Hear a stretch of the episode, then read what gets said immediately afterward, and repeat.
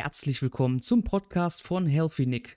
Studium, Erfahrungen, Interviews, Tipps und Tricks, Biohacking, Selbstverbesserung und Verwirklichung, einfache Gedankenaufnahmen und viel, viel mehr. Freut mich, dass du einschaltest. Den heutigen Podcast sollte man sich schnellstmöglich im Kalender markieren, denn es ist mein erster überhaupt, den ich zumindest für mich und für euch persönlich aufnehme. Somit kommen wir zum Hauptthema in der ersten Folge. Wer bin ich überhaupt? Mein Name ist Nick. Ich bin aus dem 89er Jahrgang, Sternzeichen Löwe und komme aus Bochum. Ich habe zwei Ausbildungen hinter mir. Einmal die dreijährige Ausbildung zur Fachkraft für Lagerlogistik. Ich wusste damals mit dem Schulpraktikum noch nicht, wohin mit mir.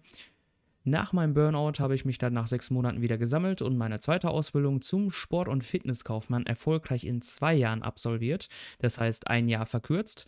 Und ich habe noch eine Aufstiegsfortbildung zum Fachwirt im Projektmanagement und Organisation. Das Ganze, wie ich diesen Podcast aufbaue, ist immer mit Stichpunkten und idealerweise dann auch mit meinen eigenen Worten. Das Ganze am Anfang war jetzt natürlich abgelesen, wie man es vielleicht auch so ein bisschen schon von der Stimme gemerkt hat und wie ihr das auch vielleicht auch in Zukunft merken werdet. Das heißt, gehen wir doch einmal in den ersten Stichpunkt, in die Fachkraft für Lagerlogistik. Wieso habe ich das Ganze eigentlich gemacht damals?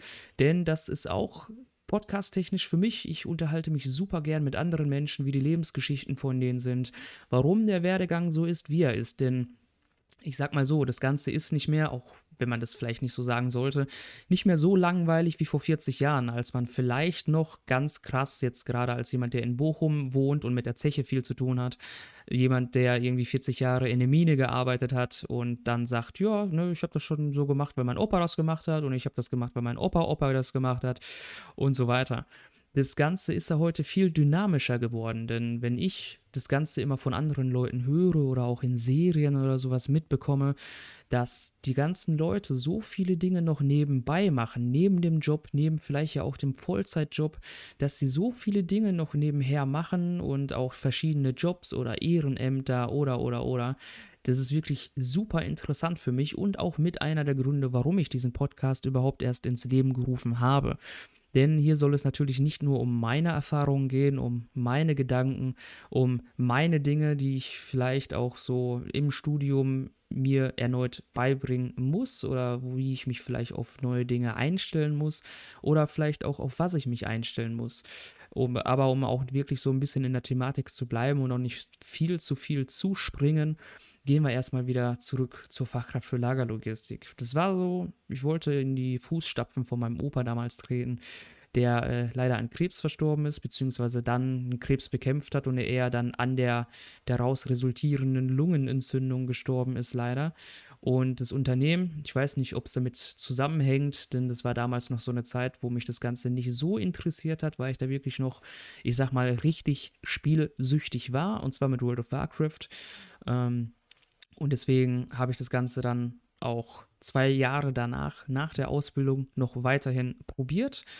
Äh, da sind schon die ersten Probleme eigentlich, auch in der Ausbildung schon auf mich zugekommen, denn mein Ausbilder war einfach ein Choleriker, der mich immer und immer wieder, genauso wie alle anderen auch runtergebuttert hat, irgendwelche Sprüche an den Kopf ge gehauen hat, wo man sich wirklich gedacht hat, sag mal, geht's ja eigentlich noch gut, dass du hier wirklich so, das sollte man mal aufnehmen, mit den Leuten redest das hat ja jetzt auch wieder so eine komplett andere Wendung genommen.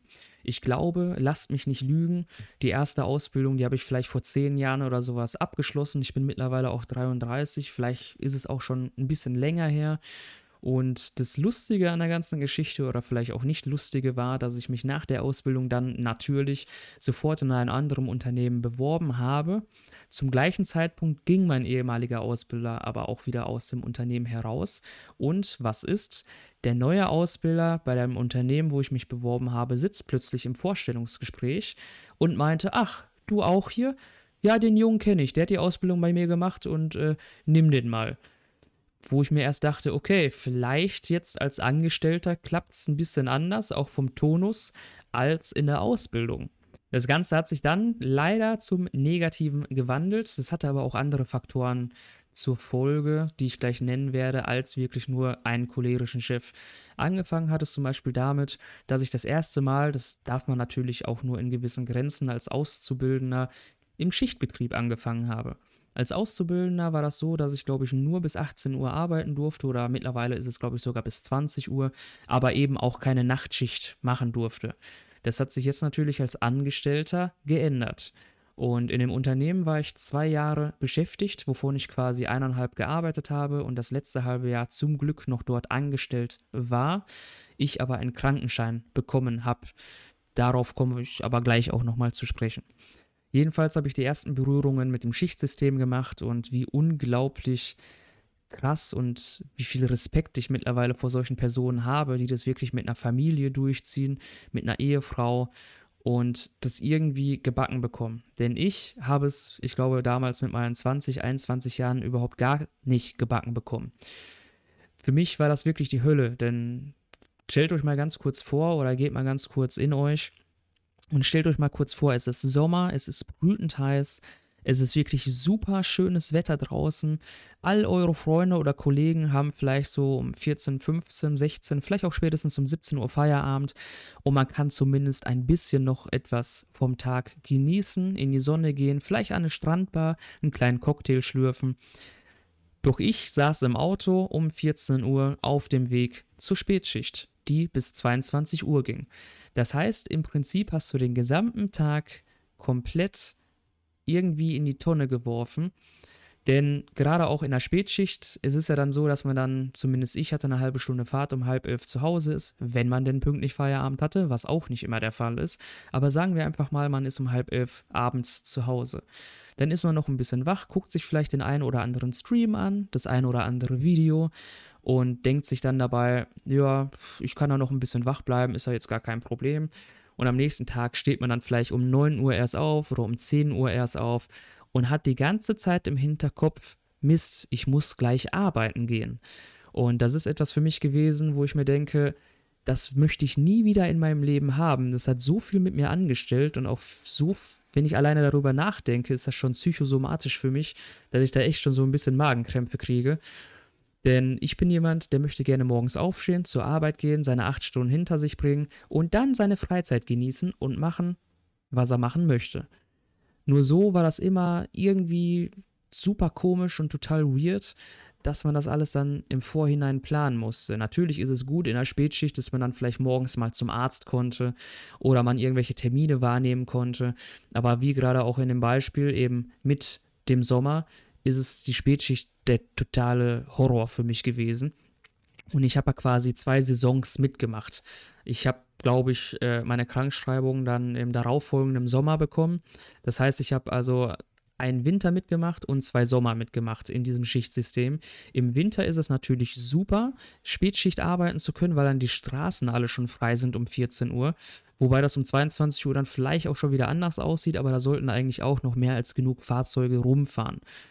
Und mit der Nachtschicht hat sich das Ganze natürlich genauso verhalten. Die Nachtschicht, da bin ich wirklich komplett dran kaputt gegangen. Selbst mit Kaffee, mit schwarzem Tee und irgendwelchen Koffeintabletten hat mein Körper sich nicht wirklich darauf einstellen wollen. Und ja, zwischendurch, so hatte ich zumindest das Privileg, was eigentlich auch verboten war zu dem Zeitpunkt. Es gab zwei Etagen in diesem Lager und im oberen in der oberen Etage war das Warenlager, wo man immer wieder mit einem kleinen Aufzug quasi dieses Material in einen Aufzug stellen musste, was dann runtergefahren wurde und unten die Mitarbeiter, die an den Maschinen waren, benutzen konnten. Und da ich ganz alleine da oben war, was alleine schon deswegen verboten ist, wegen einem Verletzungsrisiko, oder stellt euch mal vor, ich werde plötzlich bewusstlos und lieg da und niemand kann mir helfen und niemandem fällt es auf und ich lieg da vielleicht ein paar Stunden und bin dann, weiß ich nicht, weg vom Fenster oder habe dann irgendwelche, ja, Verletzungen, trage ich dann davon, die vielleicht irreparabel sind, wie auch immer. Und ich habe dann da oben natürlich ab und an mal so ein kleines Nickerchen gemacht. Das Ganze konnte man auch oben dann zumindest die Tür, die hat man immer gehört, wenn jemand reingekommen ist. Und das Lager, das war halt so lang gezogen, dass ich ganz hinten mit dem Gabelstapler immer stand. Und sobald ich gehört habe, wie die Tür geknallt hat, wusste ich, da kam jetzt jemand oben. Und habe dann sofort mit dem Gabelstapler so ein bisschen rumgemacht und habe mal so, ja, so ein bisschen nach oben und nach unten justiert mit dem Joystick quasi, um dann zu, ja, um den anderen dann quasi zu signalisieren, ja, ich hole dir gerade eine Palette hoch oder habe gerade eine hier hochgestellt. Was gibt's denn? Ja, und dann kamen natürlich die Leute immer hoch, wir brauchen Material, wir haben dich jetzt schon zwei Stunden unten nicht gesehen. Und solche Geschichten. Ich meine, klar, an so eine Nachtschicht ich kann es nicht, muss man sich auch erstmal gewöhnen.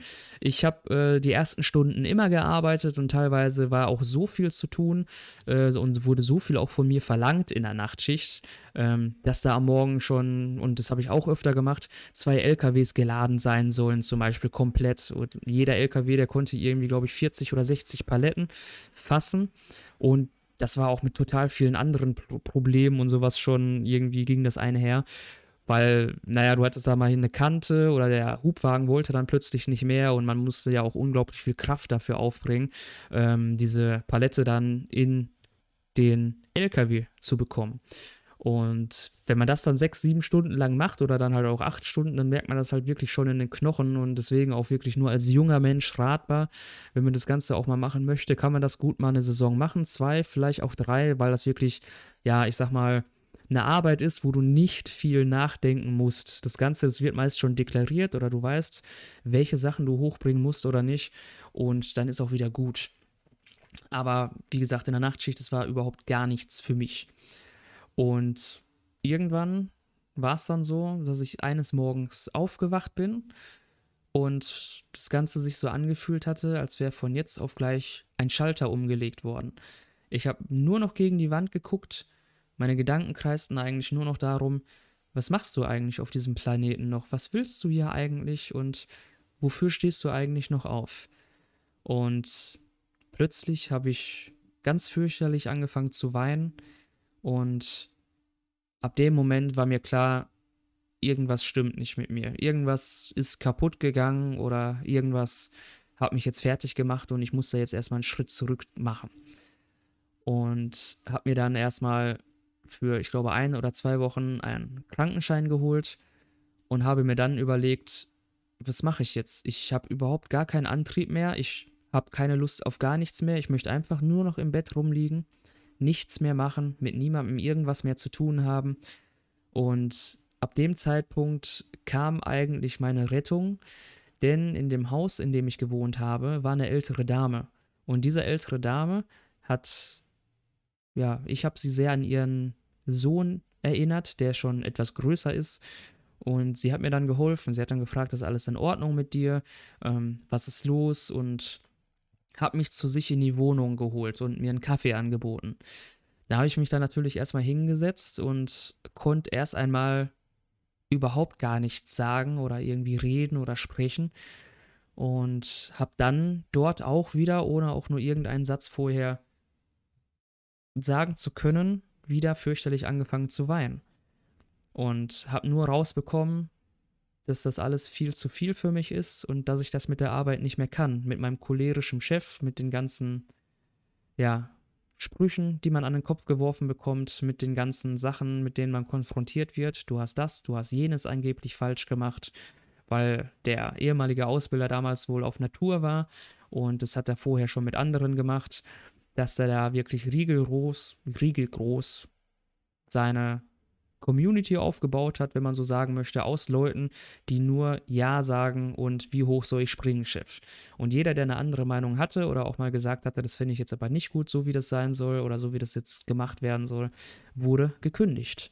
Auch ich war da maßgeblich daran beteiligt, dass ein Familienvater aus dem Unternehmen gekündigt wurde, weil ich von dem Typen quasi bestochen wurde, dass ich jetzt sagen soll, aber das war auch wirklich Fakt. Der ist in der Nachtschicht, wie ich gerade schon gesagt hatte, hochgekommen und hat mich wirklich ultra angeschnauzt, wo denn das Material ist und das nicht in einer netten Stimme. Also man kann natürlich hochkommen und sagen, ey, wo ist das Material? Ne, ich warte darauf jetzt schon eine halbe Stunde, mach mal bitte. Aber der kam da oben so hin, wirklich mit so einer aggressiven, mit so einem aggressiven Tonus, dass ich schon gedacht habe, der will mir jetzt hier gleich einen knallen, dass ich das natürlich am nächsten Morgen, als mein Vorgesetzter, der Ausbilder dann oder mein ehemaliger Ausbilder dann vor Ort war, dem das Ganze gesagt habe. Und das war für den natürlich ein gefundenes Fressen wo ich dann mit dem Chef und mit dem ehemaligen Ausbilder und natürlich mit dem Typen an einem Tisch saß und ich das Ganze so ein bisschen erzählt habe, dass ich das nicht gut fand, dass er da hochkam zu mir, mich angeschrien hat und er doch, zumindest so hat der Chef das gesagt, er seine Seite der Geschichte erzählen soll. Und der ist dann wieder komplett ausgerastet am Tisch was eigentlich das Schlimmste ist, was man machen kann. Der ist komplett aus der Haut gefahren und hat gesagt, ja, ich habe auf das scheiß Material gewartet, der hat da nichts gemacht und so, ist doch alles scheiße hier. Also der hatte wohl auch ein paar andere Probleme als wirklich nur, dass das Material nicht runtergekommen ist. Ich glaube, dem ist das auch so ein bisschen aufs Gemüt geschlagen, dass die Firmenpolitik da so durch den ehemaligen Ausbilder geprägt wurde, wie sonst noch nie in diesem ganzen Unternehmen. Und das hat der Chef natürlich dann auch erstmal schlucken müssen und äh, hat dann sofort gesehen, was ich meinte, als ich gesagt hatte, der hat mich angeschnauzt und wurde deswegen, weshalb auch immer, keine Ahnung, was für einen Grund auch immer dann im Nachhinein gekündigt. Den habe ich dann irgendwann noch mal ein zweites Mal auf der Straße gesehen. Der hat nur Hallo gesagt und das war's und sonst habe ich auch nie wieder irgendwie was von dem erfahren. Ich hoffe natürlich, dass es dem gut geht, dass er mittlerweile Arbeit hat, dass er seine Familie ernähren kann, aber ich glaube auch für ihn, genauso für wie, wie für alle anderen, ist es jetzt im Nachhinein doch besser gewesen, da von diesem Unternehmen auszuscheiden. Zurück zur alten Dame ins Zimmer, die mir einen Kaffee angeboten hat und wo ich geweint habe und gesagt habe, das ist alles zu viel, ich kann das nicht mehr. Ich habe dann gesagt, ich habe erstmal einen Krankenschein, ich weiß nicht, wie es weitergehen soll und sie wusste sofort, was los ist mit mir, weil das ihr Sohn genau so in der Art und Weise, allerdings nur in einer anderen Spedition als Lkw-Fahrer, auch schon mal durchgemacht hat. Und sie hat sofort für mich ähm, in der stationären Klinik angerufen, ob da ein Psychiater oder ein Psychologe für mich zur Verfügung stehen würde und hat sich dort als meine Schwiegermama deklariert und äh, das Ganze am Telefon gesagt, damit sie natürlich weiterkommt. Und sie wusste schon ganz genau, welche Hebel und welche Knöpfe sie drücken musste, damit ich da ganz schnell in eine Behandlung komme. Jetzt habe ich mir auch am Anfang erstmal gedacht, wie stationär, aber ich möchte doch nach Hause. Und so war das Ganze auch. Also ich bin dann wirklich ähm, in Gevelsberg ähm, in die Klinik gekommen zu einem Psychiater und wurde dort behandelt im Sinne von, dass ich mit dem Arzt dort geredet habe und ich werde auch gleich erzählen, wie ja quasi die erste Session war und der hat mich dann auch Monat für Monat krank geschrieben und hat mir dann auch, nachdem er mit mir gesprochen hatte, ganz leichte, wohl ähm, natürliche Antidepressiva verschrieben und hat mir dann auch Blut abgenommen und ähm, man kann sich ja auch alles denken, wofür. Ne? Einige Monate später wurde mir dann nochmal Blut abgenommen. Ich denke, um dann auch einfach im Blut nachweisen zu können, ob ich diese Antidepressiva wirklich genommen habe, ob ich dem da einfach nur einen vom Pferd erzählen möchte, dass es mir angeblich besser geht und so weiter. Jedenfalls soll oder werde ich jetzt auch erstmal was von dem ersten Tag dort erzählen. Ich bin da natürlich angekommen, saß da erstmal, ich glaube, eine halbe Stunde von der Wartezeit ähm, war das eigentlich recht in Ordnung. Ich habe ein bisschen auf meinem Smartphone herumgetippt und ähm, mit meiner damaligen Freundin, heutigen Frau, geschrieben und gesagt, ähm, ja, dass ich mich da jetzt auch erstmal krank schreiben lasse und ich jetzt beim Arzt bin. So, das Ganze ist natürlich jetzt so, dass man da mit gewissen Erwartungen hingeht und zumindest ist es bei mir so, dass ich mir denke, ich muss jetzt irgendwie mich auf den Arzt fokussieren und muss dem Arzt jetzt genau das sagen, was er hören will, was sowieso schon mal schwachsinnig ist, denn man sollte einfach nur erzählen, wie es einem geht und sollte da auch mit einem ganz offenen Feeling und auch Gewissen hineingehen. Und als ich in diesen Raum gekommen bin, stand in der Mitte erstmal ein Tisch, auf der einen Seite dann auch so eine Art Couch und auf der anderen Seite einfach nur ein Stuhl für den Psychiater. Und ich habe mich nicht auf die Couch gelegt oder so, sondern ich habe mich ganz normal auf die Couch gesetzt und habe dann auf dem Tisch Taschentücher gesehen und habe mir schon gedacht, jawohl, gleich geht's los. Ich weiß, ich weiß schon, wofür ich die gebrauchen kann. Und das war dann auch für mich irgendwie so ein absolut magischer Moment, der mich auch heute immer noch super mitnimmt, als der Psychiater mich gefragt hat, wie geht es Ihnen, wie kann ich Ihnen helfen? Und ab dem Moment ist irgendwie was passiert, dass ich wirklich auch schon wieder sofort angefangen habe zu weinen, mir da das Taschentuch genommen habe und ich dann nach zwei, drei Minuten oder so auch in den Gedanken für mich wirklich erstmal etwas klar kam und die Gedanken plötzlich hochkamen, da sitzt jemand für dich. Da sitzt jetzt jemand für dich und er möchte wissen, wie es dir geht und er möchte dir helfen.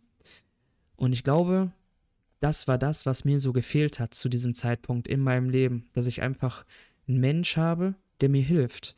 Ich war so lange ein Einzelkämpfer. Ich hätte natürlich jederzeit zu meiner Mutter oder zu meinem Papa gehen können, aber ich konnte mit denen auch über diese Themen wirklich schwer sprechen. Zum einen bei meiner Mama, die ist Hausfrau, die hat selber psychische Probleme und sie dann noch mit meinen psychischen Problemen zu belasten, war nicht wirklich die erste Wahl.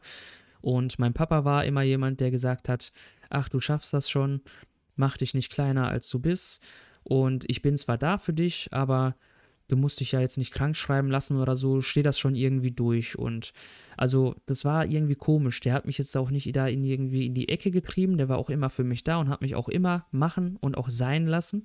Ne? Mein Papa, das ist wirklich einer der besten Menschen, die ich überhaupt kennengelernt habe auf der Welt. Und so will ich es eigentlich auch, wenn ich denn mal ein Kind habe, handhaben, dass ich mein Kind selbst die Erfahrungen machen lasse.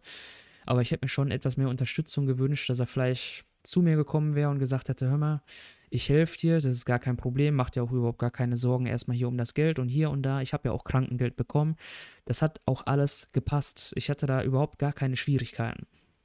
Aber dann diesen Menschen da vor mir sitzen zu haben, um dahin wieder zurückzukommen, der wirklich nur für mich da ist zu diesem Termin, wirklich nur diese eine Stunde, die wir hatten, mich gefragt hat, wie geht es mir? Wieso bin ich an dem Punkt, an dem ich jetzt angelangt bin und ich langsam, aber sicher etwas mehr herausgekommen bin und auch etwas mehr erzählt habe, was im ersten Treffen aber überhaupt nicht so war, denn da habe ich, glaube ich, nur zwei oder drei Sätze rausbekommen. Und er hat mir dann sofort eben diese Antidepressiva verschrieben und hat da sehr schnell seine Diagnose stellen können, weil ich da wahrscheinlich sehr viele Anzeichen für hatte oder er ja auch den ganzen Tag mit solchen Menschen zu tun hat, die dann in so einer Situation sind und habe mir das dann auch erstmal verschrieben. Ich glaube, statt einer ganzen Tablette habe ich dann irgendwie eine halbe Tablette genommen. Frag mich nicht mehr, was das für ein Wirkstoff war oder so, ich weiß es nicht mehr. Jedenfalls waren die Dinger und ähm, das muss man ja auch sagen und auch erstmal wissen. Die Teile, die schlagen auch wirklich erst nach sechs bis acht Wochen an. Also man sollte jetzt nicht erwarten, man nimmt die Tablette und plötzlich geht es einem super und viel, viel besser, sondern die meisten Sachen, die schlagen dann erst nach sechs oder acht Wochen an, dass man auch wirklich dann erst eine Veränderung merkt. Deswegen immer wenn man sowas verschrieben bekommt, regelmäßig nehmen und dann wird das Ganze auch wieder langsam mit dem Gemütszustand und man sieht auch langsam wieder das Licht am Tunnel, was vorher dunkel war. Ja, jedenfalls ist das Ganze dann so gewesen, dass ich ja dann noch ein paar Mal mehr da war. Also nach einem halben Jahr war die Sache bei mir gegessen und ich habe dann auch wieder super viel Hoffnung geschöpft und habe mir dann auch eine Ausbildung gesucht, eine neue zum Sport- und Fitnesskaufmann weil ich hobbytechnisch schon immer super viel Sport gemacht habe. Und das wird wahrscheinlich auch einer der Gründe sein, warum ich das Bachelorstudium in der Gesundheitspsychologie und Medizinpädagogik machen möchte, weil ich halt auch einfach anderen Menschen in diesen Situationen helfen möchte. Ich mache natürlich jetzt kein Studium zum Psychiater oder zum Psychologen, sondern aber so ein Gesundheitspsychologe, der beschäftigt sich ja auch mit den Krankheitsbildern, der hat auch super viel zu tun mit Rehabilitation mit äh, der Pädagogik an sich. Also man kann auch in Suchtberatungen gehen und dort den Menschen helfen, sich das Ganze anhören und als jemand, der das Ganze auch schon so ein bisschen hinter sich hat, in gewisser Art und Weise, auch schon die ein oder andere Sucht. Ich war zwar nie irgendwie drogenabhängig in der Art und Weise oder habe viel gekifft oder habe irgendwie gekokst oder sonst irgendwie was, aber ich kann mich so in diese Gedankenstränge die man hat, die ja auch teilweise sehr identisch sind von den Suchtmustern und von dem Suchtpotenzial, hineindenken und weiß ganz genau, auch in der Depression oder bei einem Burnout, wie die Person drauf ist und dass man der Person idealerweise natürlich die helfende Hand sein soll, die sie benötigt. Und genauso wünsche ich mir das oder, oder habe es mir natürlich gewünscht und habe diese Hilfe bekommen, was wahrscheinlich diesen tieferen Wunsch in mir geäußert hat, dass ich auch anderen Menschen helfen möchte. Und zurück zu diesem Thema. Ich war da sechs Monate in Behandlung. Ich habe auch super viel für meinen Dopaminhaushalt gemacht. Das heißt, ich habe super viel Sport gemacht. Ich war zwischendurch auf dem Solarium, was natürlich dann auch nochmal Vitamin D äh, gefördert hat und auch durch meine Poren geschossen hat. Und ich habe eigentlich wirklich den halben Tag durchgehend nur irgendwelche Videospiele gespielt, mit denen ich mich absolut und komplett ablenken konnte und in einer komplett anderen Welt war. Zumindest hat das Ganze für mich geklappt. Ich habe Tag für Tag besser geschlafen, ich konnte mich besser ausruhen, ich konnte mich besser wieder auf andere Dinge fokussieren und ich habe auch langsam wieder, wie gesagt, Licht am Tunnel gesehen, am Ende des Tunnels und habe mir dann auch gedacht, ja, ich möchte eigentlich schnellstmöglich wieder arbeiten. Ich möchte schnellstmöglich wieder für die Gesellschaft äh, da sein und anderen äh, und ja, helfen und, und für andere da sein. Und wieso sollte ich das nicht als Sport- und Fitnesskaufmann machen können? Damals war mir natürlich schon wichtig, dass ich auch diesen kaufmännischen Aspekt mit dabei habe und ich dann auch sage, ja gut, wenn das Sportliche jetzt nicht sein sollte, dann kann ich immer noch was Kaufmännisches machen oder im Büro arbeiten oder so. Äh, aber Hauptsache, ich habe dann auch geregelte Arbeitszeiten. Und als Sport- und Fitnesskaufmann in der Ausbildung, wie gesagt, die habe ich ja zwei Jahre gemacht und habe ein Jahr vorgezogen. Äh, war jetzt nicht so das absolut bombastische Abschlusszeugnis, aber das, äh, ja, bestanden ist bestanden scheiß drauf. Also da mache ich mir jetzt auch äh, kein Harry mehr draus. Äh, ich habe ein Jahr vorgezogen und es kam zum Schluss in dieser Prüfung eigentlich nur Themen vor, die eben äh, damit zu tun hatten mit dem letzten Jahr. Und durch das ganze Wissen, was ich mir natürlich schon vorher ähm, eingelesen und abgelesen habe, und ich habe darüber ja natürlich super viele Bücher verzehrt, über Trainingsphysiologie, äh, über Ernährungslehre und und und, habe ich das Ganze trotzdem noch mit einer guten 4 bestanden und es war dann auch komplett egal für mich. Hauptsache, ich war durch und äh, konnte dann auch eigentlich jetzt wieder anfangen zu arbeiten und Geld zu verdienen. Und bin dann ins Büro eingestiegen. Aber erstmal auch zur Ausbildung selbst. Ich war auch keinen einzigen Tag krank, worauf ich super stolz bin. Es hat mir super viel Spaß gemacht, da mit Menschen zu tun zu haben, mit den verschiedensten Klienten zusammenzuarbeiten, die natürlich die verschiedensten Ziele hatten. Die einen wollten Muskelaufbau, die einen wollten die Haut straffen, die anderen wollten abnehmen, die anderen wollten einfach nur etwas fitter sein und habe das Ganze dann in einem, ja, Trainingscenter gemacht, wo wir Miha Bodytech hatten. Ist natürlich keine Werbung und diese Rüttelplatte, sage ich jetzt einfach mal, ohne den Namen zu nennen. Das eine, das war natürlich so eine Elektrodenweste, die du bekommen hast, wo in gewissen Intervallen immer die Stromschläge durchkamen, was deine Muskeln kontrahiert hat, wo du nebenbei dann auch noch ein paar Übungen gemacht hast, zum Beispiel Liegestütze oder, oder irgendwelche Kniebeugen oder so zum Beispiel. Und diese Rüttelplatte, das war auch wirklich super anstrengend. Da hast du auch ein paar Übungen drauf gemacht und diese Übung hast du dann, äh, ja, gehalten. Also wirklich dann einfach 30 Sekunden zum Beispiel auf einem Bein draufstehen, sich vorne am Gerät festhalten und es sieht lustig aus. Es ist aber zumindest für die ersten paar Wochen super anstrengend. Ich habe das natürlich auch ein paar Mal gemacht, da wir das da nutzen konnten. Und das war dann so ein kleiner Laden, kann man sagen. Und wir hatten immer eins zu eins Coachings. Das heißt, ich wurde da langsam rangeführt, habe die Leute kennengelernt. Die haben mich alle super empathisch und auch sympathisch gefunden und habe da mir auch super viele neue Dinge einfallen lassen, weshalb dann auch schon in der Ausbildung das Ganze so weit gegangen ist, dass mir meine Chefin auch schon aufgebürgt hat, dass ich äh, den Laden quasi alleine schmeißen kann, dass ich da auch mal so ein ähm, Seminar geben kann über die Ernährungslehre, um den Leuten dazu zusätzlich auch nochmal ähm, was zu verkaufen und wo ich auch total viel Freizeit investiert habe für diesen Vortrag und ich viel geschrieben habe und ich dann mehrere Abende da auch präsentiert habe. Und das hat so die ersten Interessen für mich eigentlich damals zu so einem Studium entwickelt, wo ich mir gesagt habe, Ökotrophologie wäre doch eigentlich eine geile Sache. Du hast mit Leuten zu tun, du hast mit der Ernährung zu tun und du kannst Leuten auf einer gewissen Art und Weise helfen. Das Ganze habe ich dann über ein Fernstudium mal einen Monat ausprobiert. Das war aber überhaupt gar nichts für mich, weil so ein Fernstudium absolut nicht zu greifen gewesen ist, wie wenn du jetzt an der Uni bist und in Präsenz bist und deine Kommilitonen siehst oder den Professor oder einen Doktor oder sonst wen auch immer, der das Ganze erklärt. Und das Problem an der ganzen Sache war dann auch noch in dieser Fernuni, dass das Ganze mit Chemie angefangen hat. Und Chemie hatte ich zum Beispiel als jemand, der damals nur die Hauptschule, aber später dann über die Abendschule seinen Realschulabschluss nachgeholt hatte, überhaupt nichts. Also das hatte ich nicht. Ich wusste überhaupt gar nicht, was sie da von mir wollten und war eigentlich in diesem ersten Monat schon überfordert, wusste aber, dass ich da noch kündigen kann, ohne dass da weitere Kosten auf mich zukommen. Und das Ganze habe ich dann auch gemacht.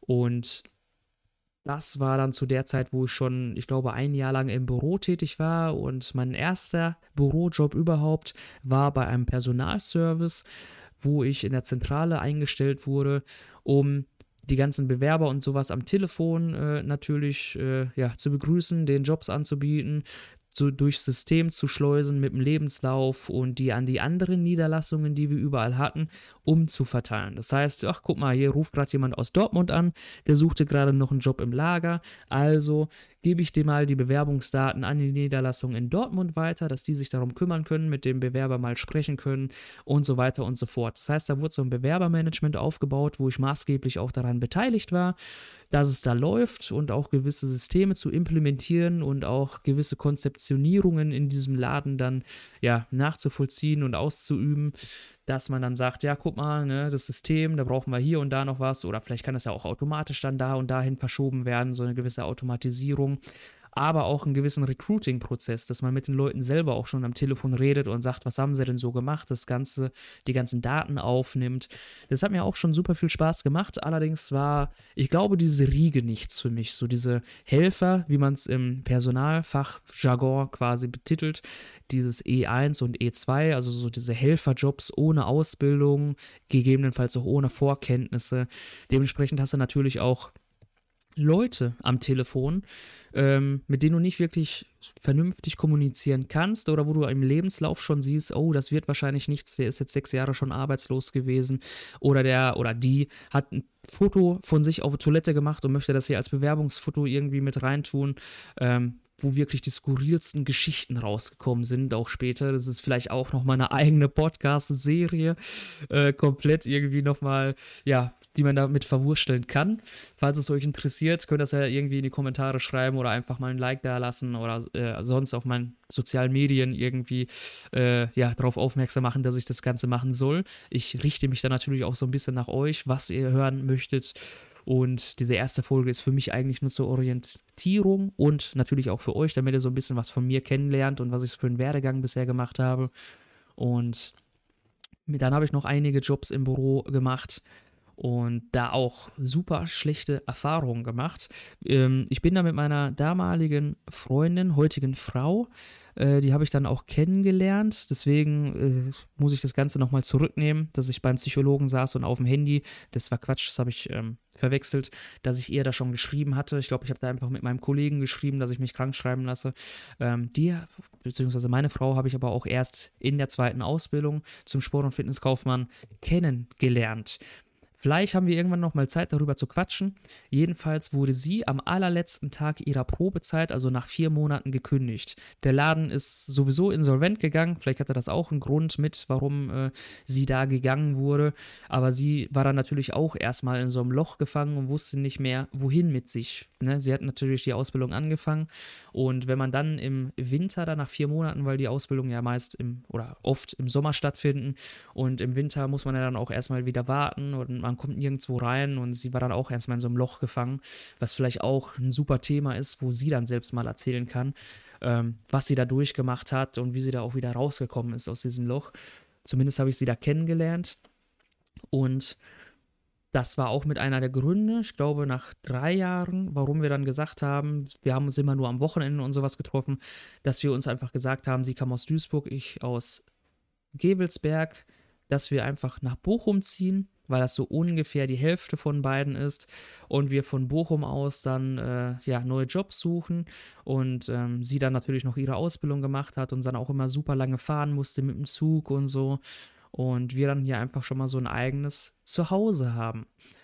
Und deswegen habe ich mir dann auch noch einen Bürojob gesucht in Bochum, wo der erste wirklich die Horrorkatastrophe schlechthin war. Ich kann mich da noch ganz genau daran erinnern.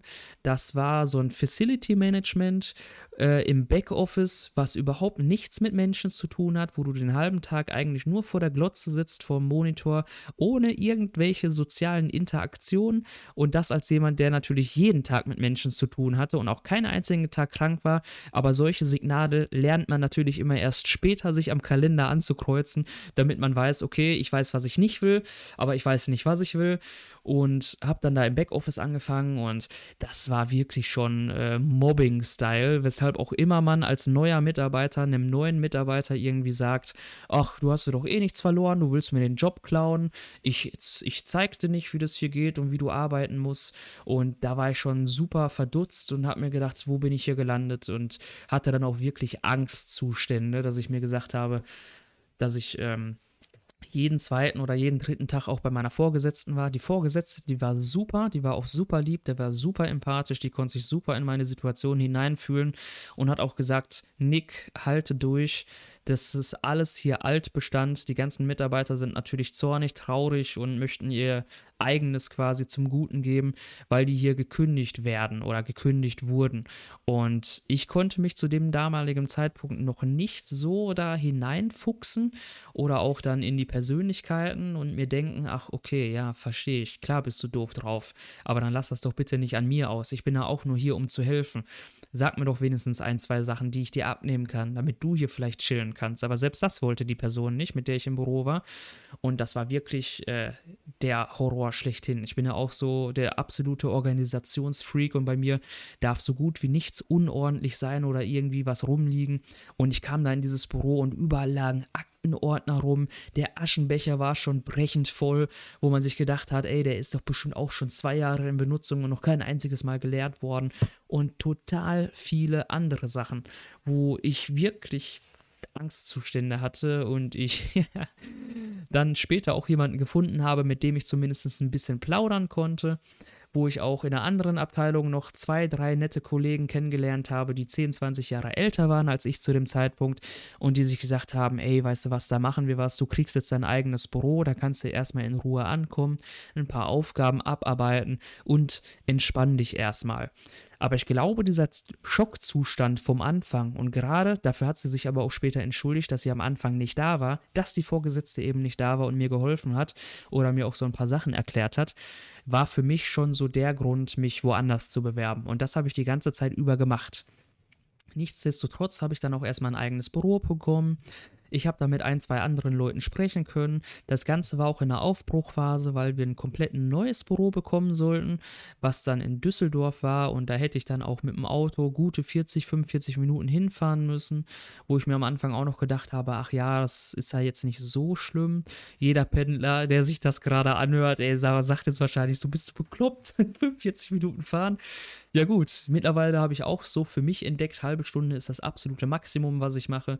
Aber gerade auch in Bürojobs ist es ja super, dass man ja auch so eine gewisse Homeoffice oder das ist ja auch heutzutage, es ist ja auch immer mehr ein Arbeitnehmermarkt, ist auch nochmal ein komplett neues Topic. Man da wirklich mit ein, zwei Tagen Homeoffice schon sehr viel bei einem, Arbe bei einem potenziellen Arbeitnehmer punkten kann.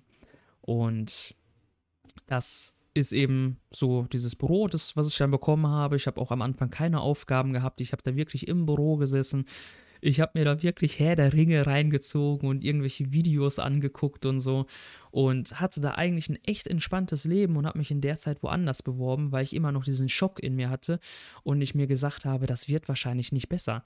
Du arbeitest wahrscheinlich hier immer mit irgendwelchen Menschen, die ihr irgendwie nur das Schlechteste für dich wollen. Äh, heute habe ich da natürlich auch eine andere Einstellung drüber, weil ich mir dann auch denke, so, ja gut, ne, wäre ich damals in der Situation gewesen und da wäre jemand Neues gekommen, den ich dann anlernen soll, obwohl ich gekündigt bin, hätte ich wahrscheinlich auch gesagt, so, ja, hör mal, äh, das ist so und so. Ich habe jetzt nicht wirklich Bock, dir was beizubringen. Ne? Guck ein bisschen auf dem Rechner, surf ein bisschen im Internet rum, genieß deine paar Wochen hier, bevor du dann in die neue Niederlassung in Düsseldorf kommst und gut ist. Naja, dann habe ich mich natürlich noch äh, woanders beworben. Dann bin ich noch zu einem äh, selbstständigen Physioverband gekommen, also für selbstständige Physiotherapeuten. Und das war so das erste Mal, wo ich mir gedacht habe, geil, das hat da schon so ein bisschen mit Lehre zu tun, mit Fortbildung zu tun. Und das ist ja auch eigentlich richtig cool, denn du hast eigentlich die Hälfte der Zeit Büroarbeit, wo du in Ruhe gelassen wirst, wo du deine Sachen abarbeiten kannst. Und die andere Hälfte der Zeit hast du dann mit Menschen zu tun und am Telefon musst du dann beraten. Und ja, den Leuten so ein bisschen was über den Kursus erklären, die dann da von den jeweiligen unterschiedlichen Dozenten deklariert wurden und äh, wo die natürlich auch Geld für genommen haben für gewisse Zertifizierungen im physiotherapeutischen Bereich. Und das war auch so das erste Mal, dass ich dann so die Berührungspunkte zur Medizin hatte, zum, zur Medizinbranche oder auch zur, zur Lehre und da das erste Mal so ein bisschen hineinschnuppern konnte und ich da auch wirklich super, super toll fand, die Leute zu beraten, das Ganze zu organisieren. Ich habe teilweise dann später so ein System für mich entwickelt, ähm, wo ich sogar hätte drei Monate Urlaub machen können und die Skripte der Dozenten waren alle fertig, die Mappen und sowas, die waren alle fertig. Ich habe das alles so ein bisschen digitalisiert und habe auch teilweise schon drei Monate vorher solche Kurse fertig gemacht, ehe die überhaupt in den Startlöchern standen. Um, und und habe da wirklich super krass vorgearbeitet. Also da habe ich wirklich eine Stärke für mich entdeckt äh, in der Organisation und auch quasi im Projektmanagement, wo ich mir dann später eben gedacht habe, gut, machst du den Fachwirt, warum nicht? Und den habe ich auch erfolgreich abgeschlossen. Und deswegen bin ich so ein Organisationsgeek oder Freak oder Nerd und werde euch ja wahrscheinlich auch zwischendurch mal die ein oder andere Sache dann erzählen können oder auch ein paar Tipps und Tricks an die Hand geben können, was gerade ja auch so für die normalen Lebensumstände oder aber auch für die Arbeit oder dann eben auch für ja, die private Organisation dann ja nützlich sein kann. Jedenfalls habe ich das Ganze dann eben da für mich entdeckt, wurde dann nach äh, knapp acht oder neun Monaten, nachdem der neue Leiter dort, der neue Chef, äh, mit mir gesprochen hatte, weil ich eben der Letzte war, der in diese Abteilung gekommen ist, ja, wurde quasi der Vorschlag gemacht, dass ich doch in eine andere Abteilung komme, und zwar in die Kassenverhandlungen, wo du auch mit Menschen zu tun hast, wo das Thema aber gänzlich ein anderes war. Das war nicht mehr mit der Lehre verbunden, nicht mehr mit der Organisation an sich, sondern du hattest nur noch den ganzen Tag was damit zu tun. Die Krankenkasse nimmt jetzt 2% hier mehr, die Krankenkasse hat jetzt plötzlich irgendein neues Recht, was jetzt die Physiotherapie in Luxemburg oder sonst irgendwie was, äh, wo die jetzt plötzlich Abrechnungsprobleme haben und wo man sich dann drum kümmern soll und denen Tipps und Tricks geben soll, wie die das natürlich jetzt verbessern können. Und das war für mich halt absolut überhaupt gar nichts. Ich habe dann auch in einer ja, in einem kleinen Büro sitzen müssen mit einer älteren Dame, die natürlich immer alles irgendwie besser wusste und auch immer in die Gespräche hineingehuscht hat und reingesprungen ist. Nein, da hast du dem jetzt was Falsches erzählt, während ich den Kunden noch am Telefon hatte. Und ich mir schon gedacht hatte, so geil, ey, so Büro ist eigentlich, glaube ich, das beschissenste, was es gibt. Oder ich habe immer irgendwie Pech, oder? Und ja, habe dann auch dem Leiter von dieser Abteilung gesagt, ähm, ich möchte gerne woanders sitzen, weil es waren mehrere jüngere Kollegen dort, aber diese ältere Dame hat wohl alle immer angelernt. Und die jüngeren Kollegen haben dann auch immer gesagt, ja, die ist so, die äh, macht immer hier komplett Hackmack und äh, meint immer, sie kann alles, obwohl du mit deinem digitalen Wissen, was du schon hier äh, im, im, im Referat hier Fortbildung und sowas gemacht hast, eigentlich super toll war. Und wo ich mir dann auch gesagt habe, so ja, gut, ne? Aber wenn jetzt hier der Chef nicht in eine Pötte kommt und mich woanders hinsetzt, ich will nicht unter diesen Bedingungen arbeiten. Und das ist halt so der Zeitpunkt für mich gewesen, wo ich mir gesagt habe, mach deinen Arbeitsplatz nicht von einer einzigen Person abhängig. Nur weil diese eine einzige Person da ist und dich vielleicht nicht unbedingt schikaniert, sondern weil die dir einfach nur auf den Keks geht und dich nervt, macht das nicht, nicht das komplette Spektrum davon abhängig. Und Geh einfach in dich und nimm es vielleicht auch einfach positiv. Die möchte dir helfen, springt da rein und möchte dir ja einfach nur zeigen, wie es geht. Für mich war das dann allerdings nach drei Monaten so viel, dass ich erneut wieder nach einem neuen Job gesucht habe. Und dieser Job war fast genauso horrorhaft wie der zweite Bürojob, den ich hatte, wo ich frisch nach Bochum gezogen bin.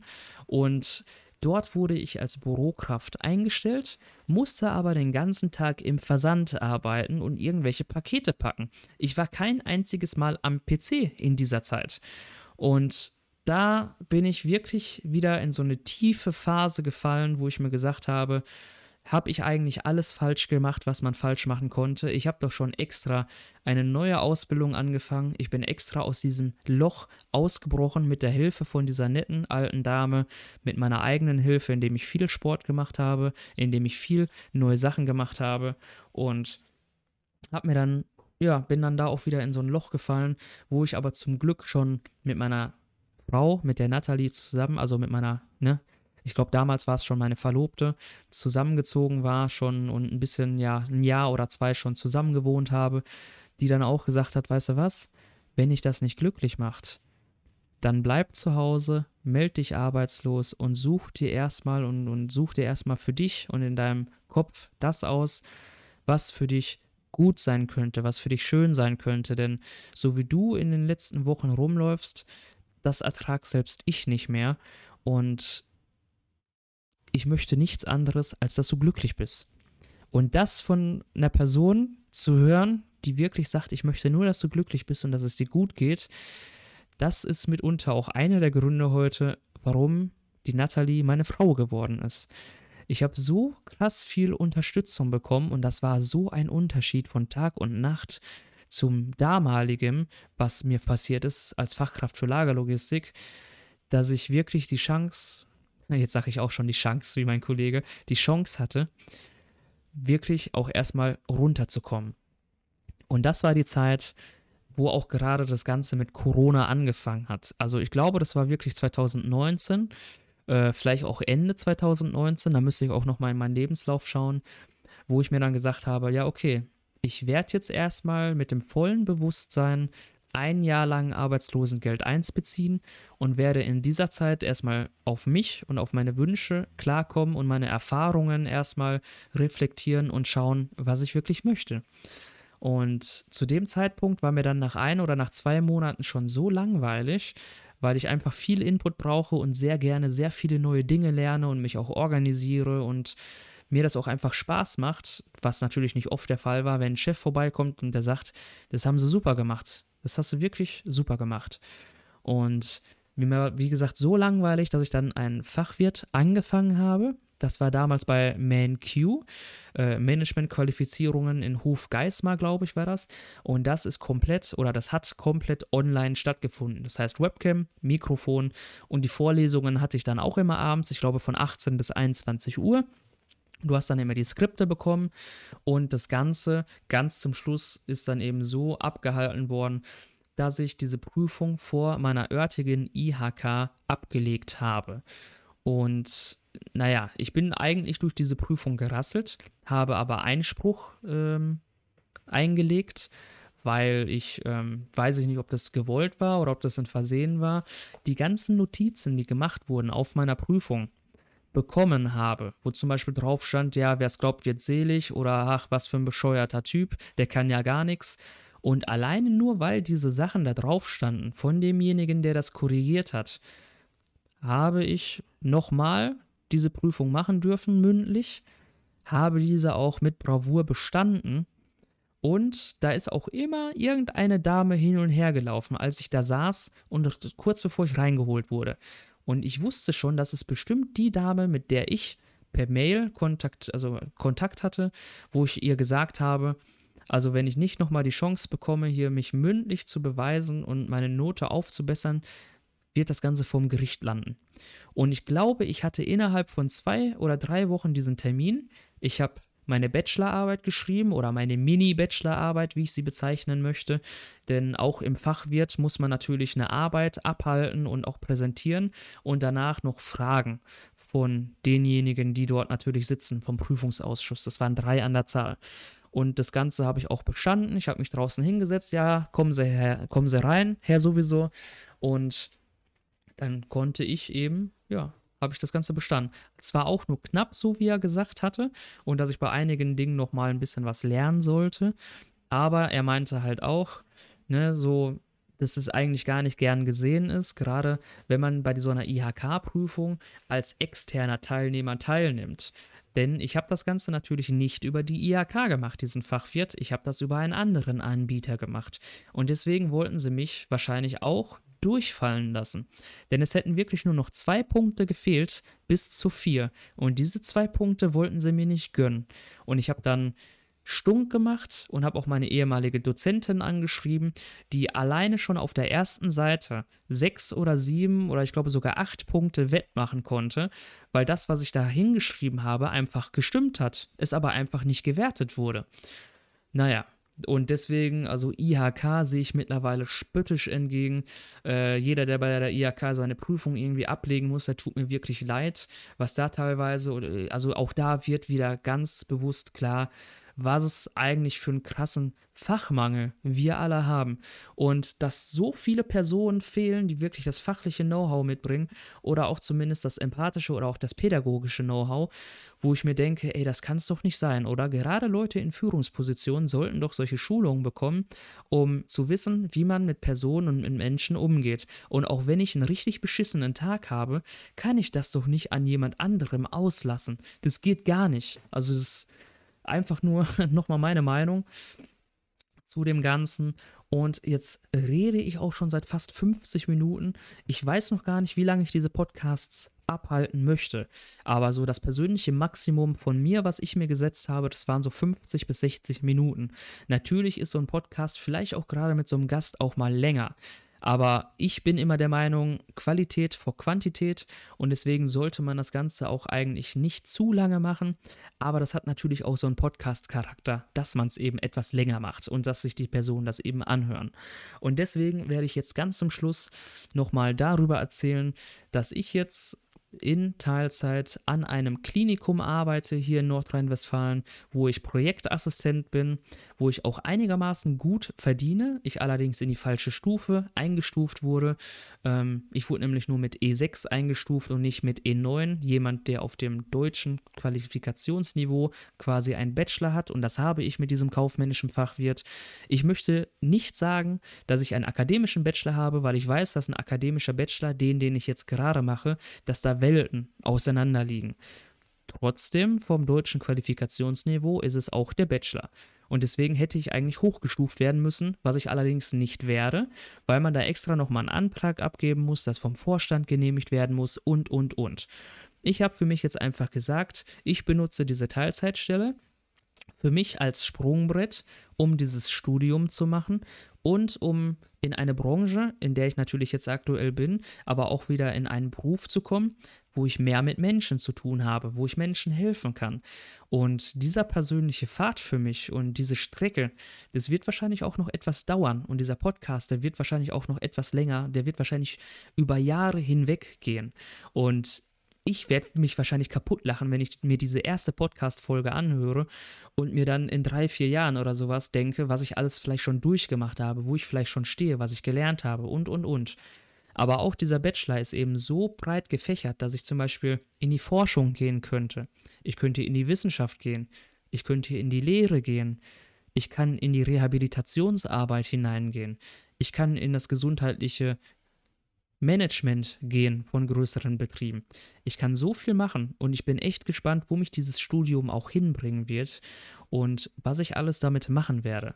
Und diese Arbeit, auf der ich jetzt aktuell bin, wo ich auch erneut, und ich habe noch nie einen anderen Vertrag bekommen, befristet bin, sehe ich für mich als Sprungbrett an, um meinen Bachelor zu machen, um das Ganze, die ganzen Kräfte und auch äh, die ganze geistige Gesundheit, sag ich mal, dahin zu äh, mobilisieren, dass ich mehr oder weniger meinen Job mache, wie es im öffentlichen Dienst nun mal so ist, Dienst nach Vorschrift, weil ich da im Prinzip auch ein Geist bin. Ich kriege da auch keine Anerkennung. Ich kriege da auch nicht gesagt, ach, das haben sie toll gemacht. Gut, vielleicht ein, zwei Mal, aber das ist sehr, sehr selten und ich werde da mehr als die Mutti für alles angesehen, der da im Prinzip alles macht, aber so gut wie möglich eigentlich unter den Teppich gekehrt wird, wenn es denn möglich ist. Außer es gibt mal ein technisches Problem, dann muss sofort der Technik kommen und das Ganze beheben. Und dann darf er aber auch wieder gehen.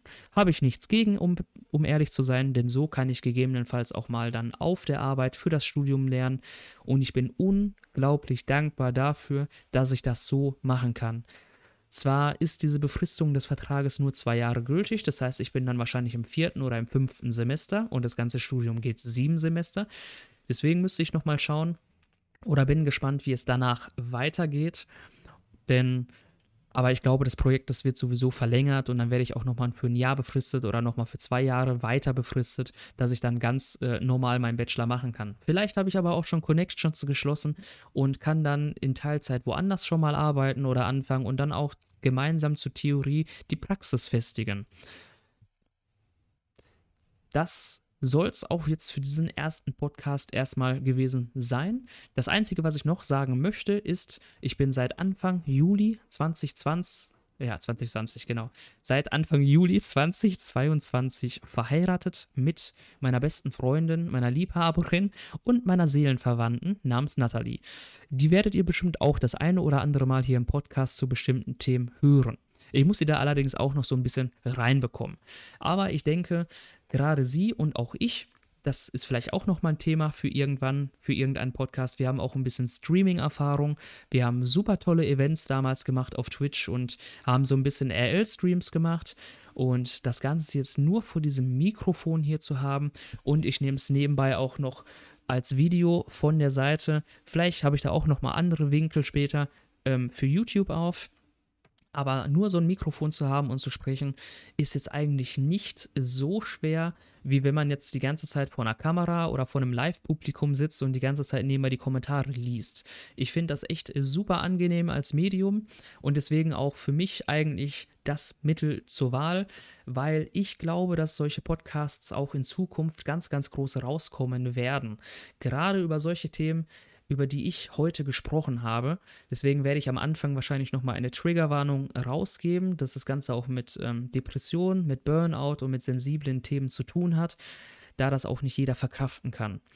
Aber ich bin eben auch so eine Person, die, wenn er hört, dass er nicht alleine in diesem Boot ist, dass andere Leute auch Schwierigkeiten haben, wie zum Beispiel mit dem Studium. Und darüber wird es auch nochmal eine komplett eigene Folge des Podcasts geben, dass ich auch jetzt Angstzustände habe, weil ich aus meiner Komfortzone herauskomme und dieses Studium anfange, dann kann ich daraus super viel Energie für mich heraustanken und so viel für mich selbst mitnehmen, dass ich super motiviert bin, das Ganze jetzt doch zu machen, um mich nicht hängen zu lassen. In diesem Fall, ich hoffe, es hat euch gefallen. Das war die allererste Folge von Healthy Nick, von meinem Podcast, den ihr übrigens auch nebenbei, wenn ihr mich dann von der Seite sehen wollt oder vielleicht auch mal später von einem anderen Winkel mit saisonal bedingten Waren im Hintergrund. Ich liebe Halloween, also aufpassen. Ich hoffe, es hat euch gefallen und auch ein bisschen mit abgeholt und dass ich euch vielleicht auch so die eine oder andere Angst nehmen konnte, weil ihr nicht allein seid. Ihr habt, es gibt immer noch andere Menschen, die mindestens genauso was durchmachen, vielleicht sogar noch was Schlimmeres durchmachen. Und darum soll es auch in meinen Podcasts gehen, mit anderen Menschen zu sprechen, was ihnen geholfen hat, was ihnen vielleicht nicht geholfen hat, welche Erfahrungen sie gesammelt haben. Ich verabschiede mich heute als euer Host, Healthy Nick. Freut mich, dass ihr da gewesen seid. Ich wünsche euch noch einen super schönen Tag, einen super schönen Abend, wann auch immer ihr das Ganze hört. Macht's gut, bis zur nächsten Folge. Ciao, ciao.